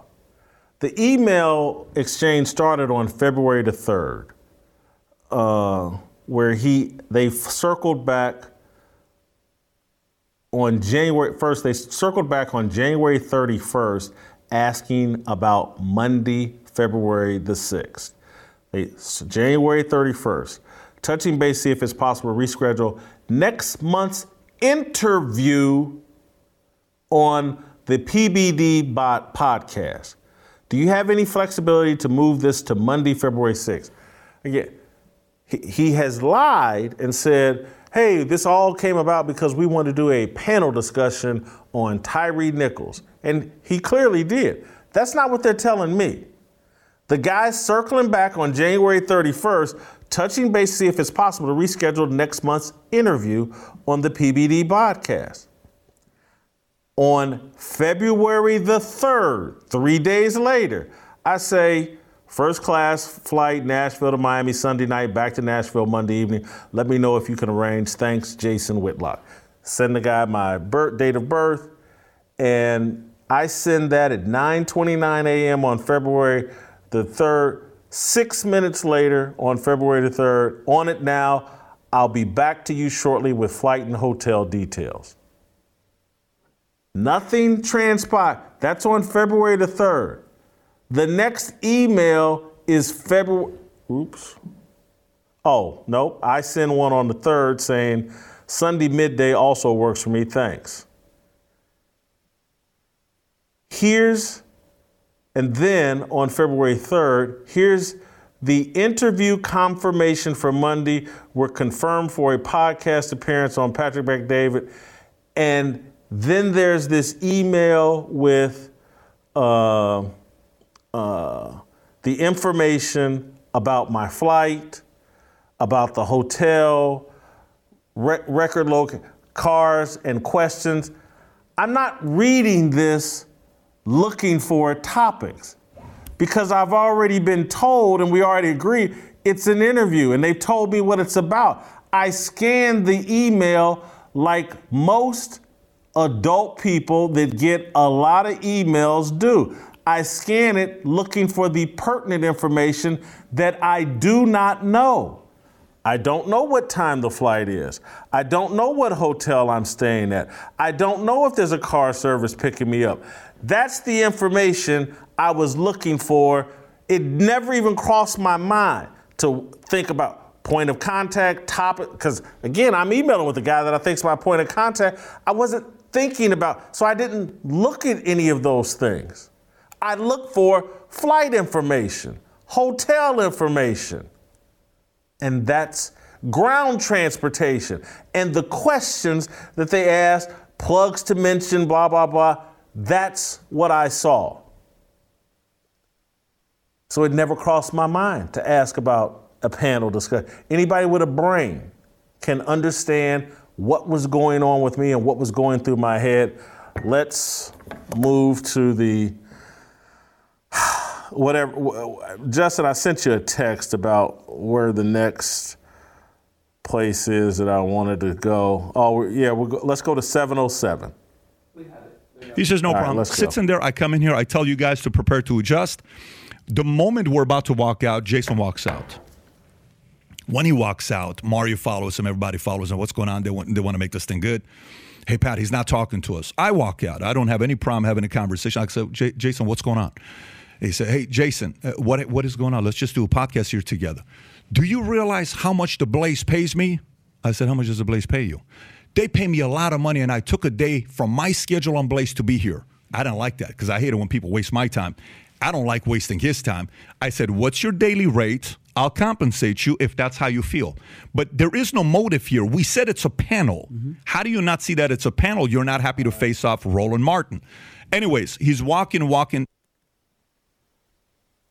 So I, I skipped over something from the last one that, that he repeated that, that, that was accurate. There's nothing for me to correct from the previous one anymore because it was accurate, but I just wanted to confirm the accuracy of it, but I can't remember it right now. In this point, though, in this part, though, where he says he, he mischaracterizes intentionally our conversation. It's a, another little tiny lie, and you can call it, say, well, he just misremembers. No, this stuff is all intentional, man. This guy has been hustling people in the insurance industry for a long time. He's a used car salesman, can spot him a mile away. Th- This whole behavior is used car salesman, no integrity behavior. And so he says that he stopped me and I, and I said, Do you realize uh, how much money I make? That's not what happened. That's not what happened. What I said to him was, Patrick, you're a businessman. Surely you can understand I'm in a business relationship with the Blaze that pays me a significant amount of money, and I've just walked out on my responsibility as a business partner. That's what I said. He says, I know people at the Blaze, I know Glenn Beck, blah, blah, blah. And he does then transition into what he said offering me money. I'm not interested in his money. I told you that yesterday. There's a, I'm looking at someone who's dealt with me in a dishonest fashion, has just stole 36 hours from me, and removed me from a responsibility I take seriously. I'm in partnership with Tyler Cardon and Gaston Mooney at the Blaze. I'm in partnership with you, the audience, with the people that I work with. This has to be successful. There are, at this point, but if you count the contributors, there's about a dozen to 15 people counting on me to do this show in a successful manner so that they can make money. I just don't fly across the country to, to do debates with clowns that don't serve the interest of my business partners or myself. This, and so I'm trying to appeal to him as a businessman surely he can recognize what I'm talking about. And I'm, I'm just looking at him like, dude, I'm 55. I said that to him. I'm 55. I'm a grown man. This is immature behavior and an immature way of dealing with another grown man. That was my point. I was limiting my speech. As I told you, I get robotic with these guys because they're liars, they're dishonest. And, and so let's, the next one ends at 8.31. It's about 90 seconds. By the way, he crosses the street, red light. I had to stop. I said, bro, just relax. Yeah. Pump the brakes. Traffic is coming. Crosses the street. I said, can I offer anything to you? No. Can I send you driver? No. I don't trust this. I don't trust that. He leaves. No problem. He takes off. Roland comes on. We do a podcast, fiery podcast. We do a very good job. Uh, uh, Jason talks about the fact that he needed me to go against a guy like Roland Martin because he needed somebody that can go and handle somebody like Roland Martin. First of all, neither Roland or Jason Whitlock are in the top 100 most intimidating people I've ever sat with in my life. Mm-hmm. I've sat with Sammy Bull Gravano. I've sat with a lot of intimidating people, very big names. I just like both Roland Martin because he likes to get dirty and fight, Mm-hmm. and I also like Jason Whitlock because he's got a complete different perspective. I probably agree with Jason more than I agree with Roland Martin on many of the policies. If you watch the podcast, it was pretty obvious for you to see it. So then he used the race card. And he said, "Well, uh, uh, this is uh, this is he would never do this with Jordan Peterson. He's using a race card. You know what he's trying to do is, uh, you know, he's doing this because I'm black. This is the part that's very confusing. He's a guy that p- paints himself as a conservative Republican who doesn't like when the left uses their race to act as a victim. But that's exactly what you just did, Jason. And my idea was." I'll get to that last part here in a second. He says accurately Roland likes to get dirty and fight. Has, has anybody watched this show? I, I, I don't mind a fight. I'm, I'm not afraid of anything or anybody. But I don't get dirty. I used to get dirty, and we talk about that on this show. But as a journalist, throughout my career, but in particularly, in particular, since I started doing this show, I try to avoid all dirt. I don't want to get dirty and roll around in the mud with someone as dishonest as Roland Martin. You start rolling around in the mud with idiots like Roland Martin, who aren't coming at you inauthentically. They're operatives. They've been trained in distraction and, and dismissing any legitimate points and just moving the topic subject to subject. That's why Patrick Bet-David said during his dirty little roll around spectacle with Roland Martin, he said, Man, you've been here 90 minutes and you haven't answered one question. It's a waste of time. And that's what I told Patrick Bet-David originally when he came down in the green room. It's a waste of time. I've already done it four or five years ago in my home. I don't, I don't have an interest in getting dirty and fighting with an idiot. Not afraid of a fight. We're in a fight. Not afraid of it. But dirty and that's not me. Then he goes to this race card thing. Did he listen to Tuesday's show? And have you all been listening to this show? This whole thing, Jason paints himself as a conservative Republican. When? Did I not say on Tuesday? Conservative. We put out a social media clip. It's on my Twitter feed with me quoted as saying, being a conservative is completely irrelevant. Conservatives won't save you. The entire message of this show for two straight years politics is not the problem. Politics will not save you. I said it on Tuesday. We put out clips pointing to that. When I was explaining to him, I was like, Patrick Bet-David considers himself some sort of conservative or lightweight conservative. And I was like, conservatives won't save you. They're just as dishonest, just as corrupt. Being a conservative doesn't stop you from lying. I said they're playing for the wrong C team. Play for Christ. As best I can tell, Patrick Bet-David doesn't have any Christian religious values, at least in his dealings with me and in his rebuttal. But the entire point of this show has been repeatedly the Republican Party and conservatives won't save you. I've never, I've told you and been honest on this show, I've never voted. These are lies and obvious distortions. All these little tiny lies all add up to a big lie. This is what a used car salesman does.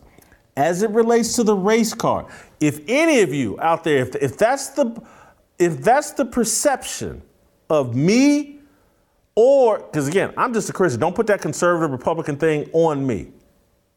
Don't do it.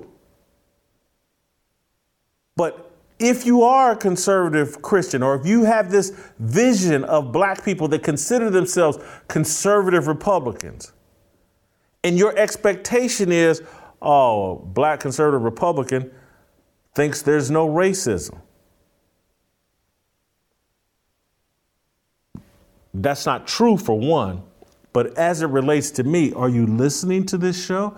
Are you do, do, you comprehend? This guy keeps saying he likes me, my voice is necessary. He's followed my work. Have you listened to my message? I know racism exists. I know that I've experienced it. I know that racism is not bigger than Christ. I know that racism doesn't stop me from achieving in this country. I think all these people running around, oh, racism, I can't make it in America.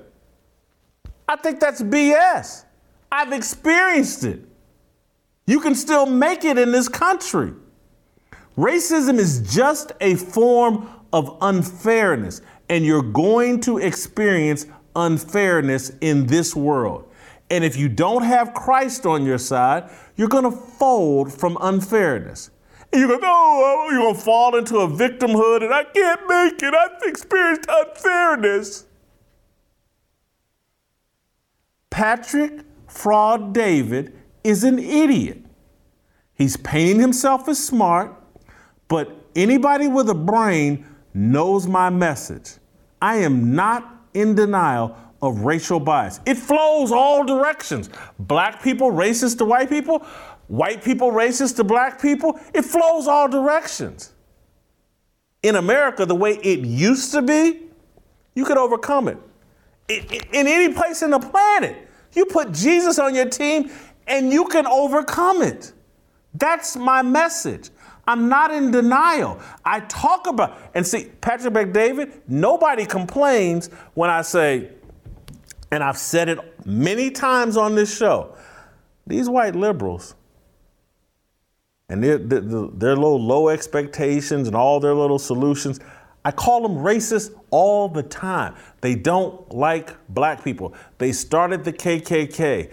They want black people to obey them and see them as God they're racist. I do it all the time. Patrick Bet-David just doesn't like it when I say, "No, man, this this this BS you're doing smells racist to me." because you wouldn't do it to Jordan Peterson, you wouldn't do it to Dave Rubin, you wouldn't do it to Ben Shapiro. You, you did it to some dude named Coach Greg Adams. I went and looked up the video because people kept emailing me like, "Oh, they pulled the same stunt with Coach Greg Adams." And guess what? He's a black dude. But but again, a used car salesman like you, you'll be unfair to anybody. But it smelled racist to me because oh, let me throw this Negro some some some money. Let me set up a bout between Jason Whitlock and Roland Martin, and let's have these two Negroes wrestle for our entertainment. And you didn't even tell Roland Martin what you were doing, according to Roland Martin. You're a manipulative, arrogant person who's bought into his wealth and thinks, hey, I'm gonna fly this Negro in from Nashville and make him wrestle, uh, wrestle Roland Martin for my entertainment. No, you're not. I don't care who's uncomfortable with what I'm saying. No, you're not. And just because I'm a Christian, and just because you're dumb enough to think I'm some conservative or some Republican, I reject all of those titles, not because I hate them, it's because they're irrelevant. I've preached constantly on this show judge me as a Christian and you will find all kinds of flaws worthy of criticizing me. But don't judge me as some political figure because I'm not. Let's play the last one. I'm going, I'm gonna get in trouble here, but I'm I'm not done with this and, and telling people they're gonna have to wait. Go, let's play the last one. what one. you just did, Jason. And my idea was, because I got two suggestions here to final the, finish this uh, uh, thought off, what we learned from this experience, and as well as feedback to you, Jason, to wrap this whole thing up, because I'm not going to comment on this again. Number one, what we learned from this, we will never waste our resources without telling you who's going to be part of the panel. So when Rob and I had a meeting and others, we said, let's make sure everybody knows before we buy the tickets because it is waste of our money as well. We also lost money. So number one, we learned from our lessons, made a mistake. Next time, anytime we invite with a panel, we're going to say, here's who it's going to be before we spend the money on the flight. But I got a recommendation for you, Jason Whitlock. Your show is called Fearless if you really want to have a show called Fearless, you either become fearless and face off with anybody to have a debate with, or you change your show's name to Fearful. But you can't say you're fearless and come to a place and then say, we have feminine energy and the person that has the feminine energy is the person that walked out and we're right here waiting for you. So you go ahead and figure that part out the way you want. Having said that i respect the work you've done. I think you're a super necessary voice. I had a very good time with roland martin. I think we would have had blast if it was the three of us but it didn't work out so best so just keep in mind roland martin tweeted out. He didn't know nothing about it. He wouldn't have done the debate whatever as well. So he lied to Roland Martin too. Uh, but but as it relates to this thing that you do a show called Fearless. I do do a show called Fearless. And we're very fearless on my show called Fearless. You do a show called The Patrick Bet David Show, where you routinely interview people on your show. Your show isn't called Fearless. You asked me to come down and do the Patrick Bet David show. I'm not an fly me to you escort. You, you can't, oh, I'm gonna buy you a plane ticket, baby. Come down here and dance for me.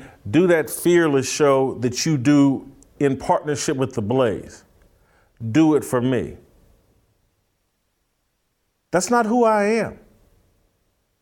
And if you can't understand that, if you, maybe you've made so much money that I'm just a little ple- a peasant plebe, and, and you can offer me a plane ticket, and I'm supposed to come fly and shake and twerk for you.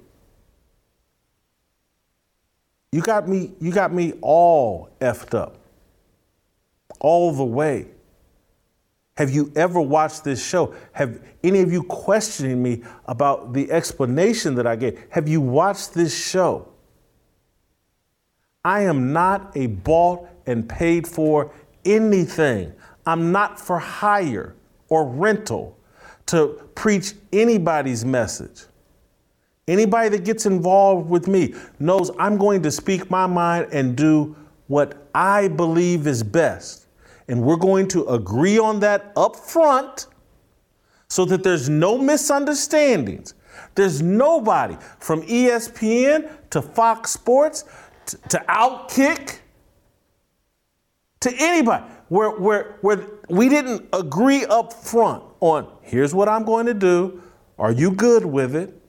And then I do it.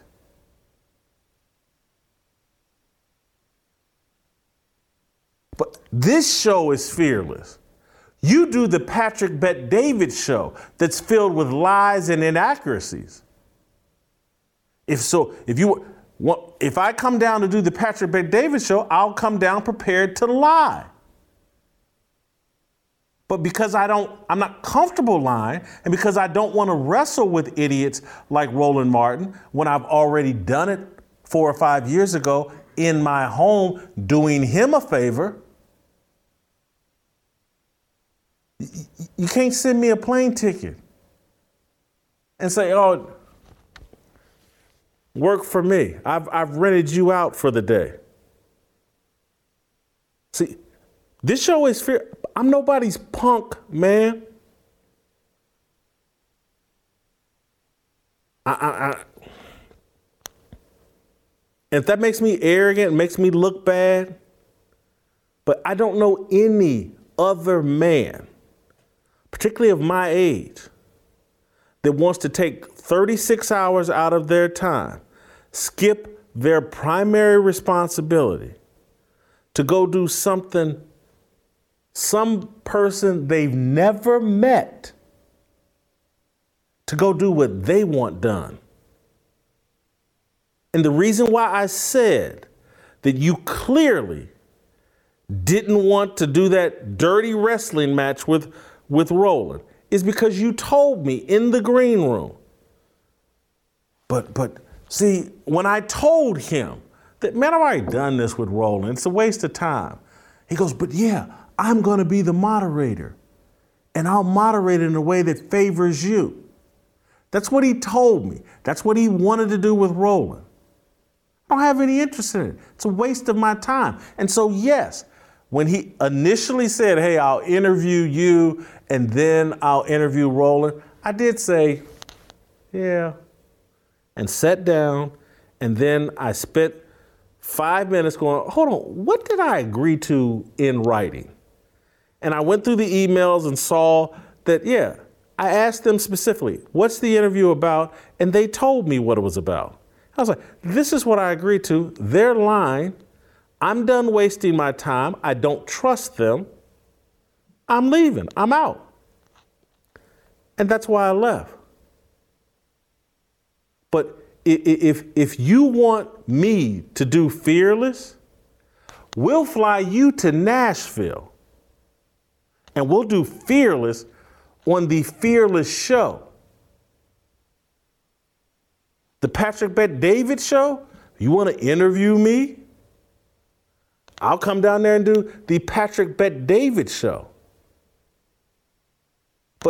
You know, it's like when I go on Tucker Carlson, I'm not flying to New York or Florida or wherever Tucker Carlson is. They send a truck for me to interview, for, for him to interview me and to do the Tucker Carlson show. And that's what I do the Tucker Carlson show. Not fearless, not mud wrestling with an idiot like uh, Roland Martin. If you want to do a fearless show, create one and do it yourself. Don't think you can rent me out for a plane ticket and all these lies. If, if, if, if this wasn't all orchestrated, when I leave that hotel at 8:30, like it says on that itinerary, for the information I check, car service picks you up at 8:30, brings you to the studio. When I leave at 8:30, there's no reason to tell the driver, "Hey, spend uh, kill 15 minutes and drive Whitlock around the city, put him on the highway when he got I'm just around the corner." Why'd you tell him that if he had nothing to hide? Why bring me around the back? Why s- say that uh, like at one point he said something about Roland was running late, but when Whitlock got here, they were both in the building. I thought Roland's running late. Whitlock can be delayed, but Whitlock left at 8:30, got driven around for 15 minutes, and guess what? Roland was there, based on your telling, before I got there. So he wasn't running late. You're lying.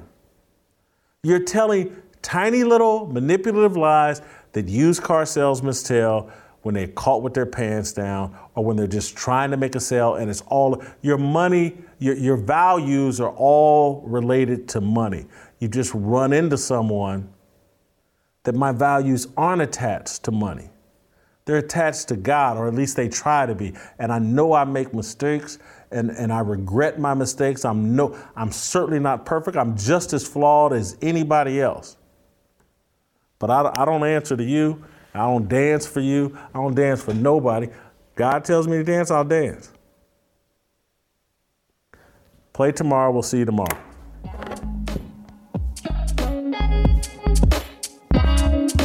Waiting for the countdown, coming off the breakdown, standing in line for freedom. Looking for a breakout, feeling like a standoff, nothing in like freedom. Came like a fighter, striking like a ladder, making all moves for freedom. I want freedom. No negotiation, my sister, no relation. We all just wanna have freedom. Sitting on a corner, never been alone. I'm breaking my back for freedom. Blessed, we are living, get back. We are receiving, all deceiving. We all wanna be free. We want freedom. I just want, I wanna be, I just